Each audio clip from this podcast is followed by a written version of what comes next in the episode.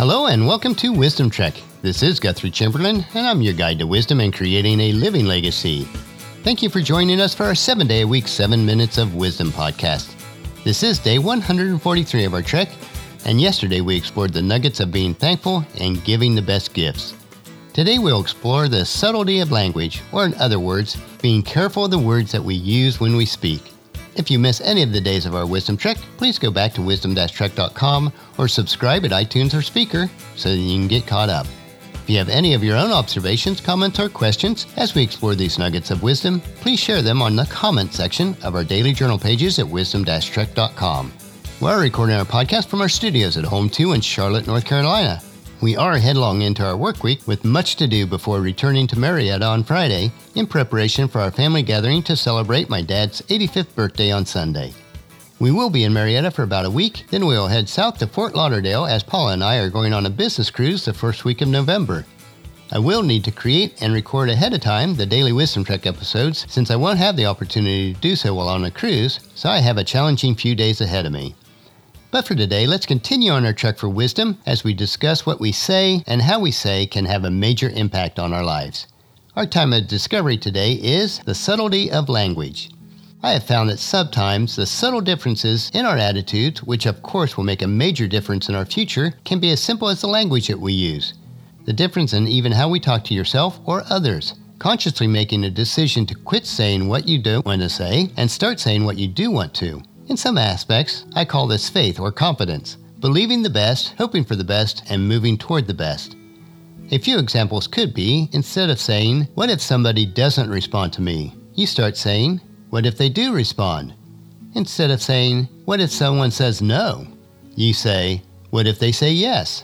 Instead of saying, What if they start and quit? Say, What if they start and stay? Or, What if it doesn't work out? You say, What if it does work out? And the list could go on and on.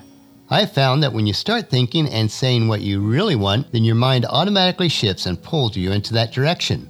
And sometimes it can be just that simple. Just a little twist in your vocabulary that illustrates your attitude and philosophy.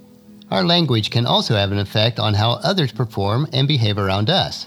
I want to give a simple example of what a teenager may say to its parents. A teenager may come to their parents and say, I need $50. And if the parents learn to say, no comprende, that kind of language doesn't work here. We have the money that we could give, but that's not how you get $50. Then you teach the teenager to ask, how can I earn $50? That is the magic of words. There could be money available here. There is money for everyone if you seek for it, but you just have to learn the magic words to get them. For everything you could possibly want, if you just learn the philosophy, how could I earn $50? Think of this example. You can't go to the soil and say, Give me a harvest. You know, the soil, if it had an attitude, it would smile and say, Who is this clown that brings me his need and brings me no seed? Instead, if you say to the soil, I've got seed, and if I plant it, would you work while I sleep? And the soil would say, No problem. Give me the seed, go to sleep, and I'll be working while you're sleeping. If you just understand these simple principles, teaching them to a teenager or an adult is sometimes just a matter of language. It's like having an investment account instead of a savings account. It's simple language, but so important. It is easy to stumble through almost a lifetime and not learn these simplicities. If you don't take the proper steps in life, you'll be lacking and you'll have challenges that just don't work out simply because you didn't read the proper books, you didn't listen to the proper training like this podcast, you didn't spend the time in class that you needed to, you weren't studying the principles that will change your lives. Does your language limit you so that you're not willing to search for the information and find the resources that you require? In order to obtain these resources, information, or establish relationship requires continual action on your part. You cannot obtain without putting forth effort. It is the principle of planting and harvesting. A farmer cannot go to the land and say, I planted last year, so produce me a crop again this year. That is not how life works. The book of Luke in the Bibles, chapter 11, verses 9 and 10, gives us this pattern. And so I tell you, keep on asking and you will receive what you ask for. Keep on seeking and you will find. Keep on knocking and the door will be open to you. For everyone who asks receives, everyone who seeks finds, and everyone who knocks, the door will be open. You see in this passage, results follow actions. If you don't like where you are in life today, if you desire a change in your life, here is the great news. You can start this change process at any time. For me, I started early in my adult life to put into practice the principles for success. We have had our share of steep uphill climbs, times of trials where we lost almost everything, and then we've had times of bounty as we continued to apply these principles for success. In my experience, it takes about seven years to go from a place of desperation to complete freedom. I call this the seven year price. It may be a different timeline for you, but it will take time. There is no elevator to the top. It's one step at a time, and the stairs are usually very steep.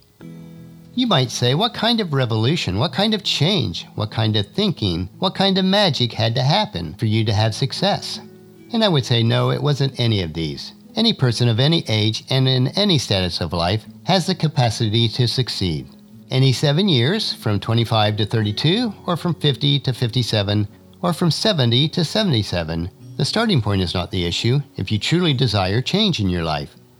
Whether it is seven years or a few years more or less, whatever the number of years it is for you, you must be willing to embark on an intensive, accelerated personal development curve, a learning curve, an application curve to learn the disciplines and the principles. Now, it might not take you the same amount of time, but the changes and the rewards in some fashion are available for those who are willing to pay that seven year price. You will find, in addition to the time and effort that you invest, your language can have a great impact on your attitude, actions, and results. The subtlety of language is so crucial. Self talk will program your brain to achieve what you tell yourself that you are capable of. That can be a very little or it can be much. The choice is yours. So, on our check today, we consider that making subtle changes in how we talk and think can have a major impact on the outcomes of our life. We do have so much to learn and apply yet, so join us tomorrow on our trail for another day of Wisdom Trek Creating a Legacy. We will explore the nine nuggets that are much more valuable than money. And that'll finish our podcast for today. Remember to listen to your daily dose of wisdom at wisdom-trek.com or subscribe at iTunes, Stitcher, SoundCloud, Spreaker, or YouTube so that the episodes will be downloaded to you automatically each day. And I'd like to ask you to please share Wisdom Trek with your family and friends through email, Facebook, Twitter, or in person as you meet them each day, and invite them to come along with us on our Wisdom Trek. The journal for today's trek can be found at wisdom-trek.com. Thank you for allowing me to be your guide, your mentor, but most importantly, your friend, as I serve you through the Wisdom Trek podcast and journal each day. And as we take this trek together, let us always live abundantly or fully, love unconditionally, listen intentionally, learn continuously lend to others generously, lead with integrity, and leave a living legacy each day. This is Guthrie Chamberlain reminding you to keep moving forward, enjoy your journey, and then create a great day every day. See you tomorrow.